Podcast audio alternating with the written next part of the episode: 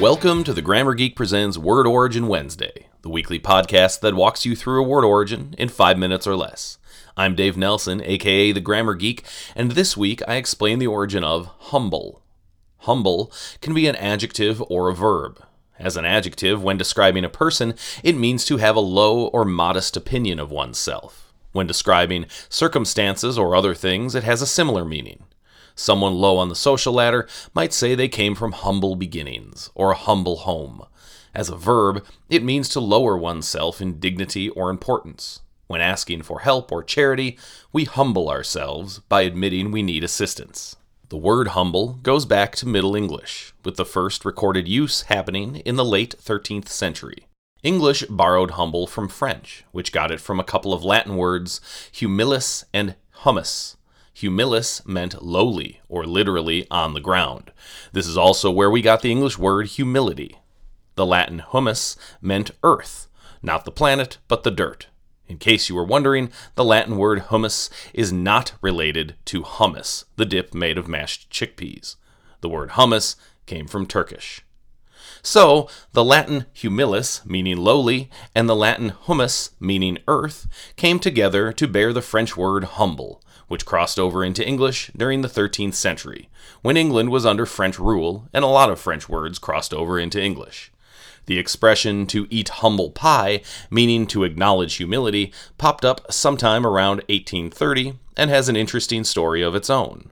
The word umble, U M B L E, sometimes also numble with an N at the beginning, is an obscure term for the entrails of an animal pie made from umbles was considered low class food.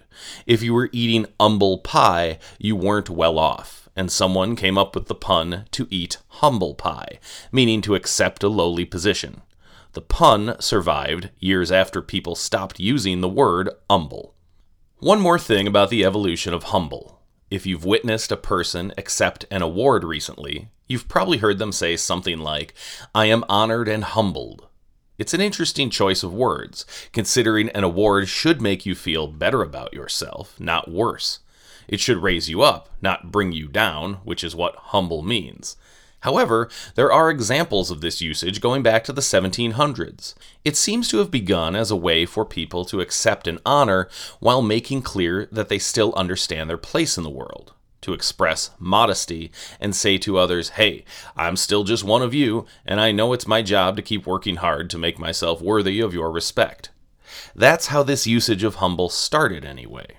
With its widespread use over the past decade or so, you do have to wonder do the people saying it today really know what the word means, or have they heard so many other people say it that they think it's just what you say when you receive an honor?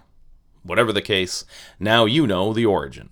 That's it for this week, folks. Come back next week when I explain the origin of omelet. In the meantime, do me a favor. If you enjoy the Word Origin Wednesday podcast, make sure you subscribe to it on iTunes, and please leave me a positive review. Also, don't forget to follow me on Twitter at the underscore grammar geek, where I tweet and retweet about all aspects of English. Until next time, so long, suckers.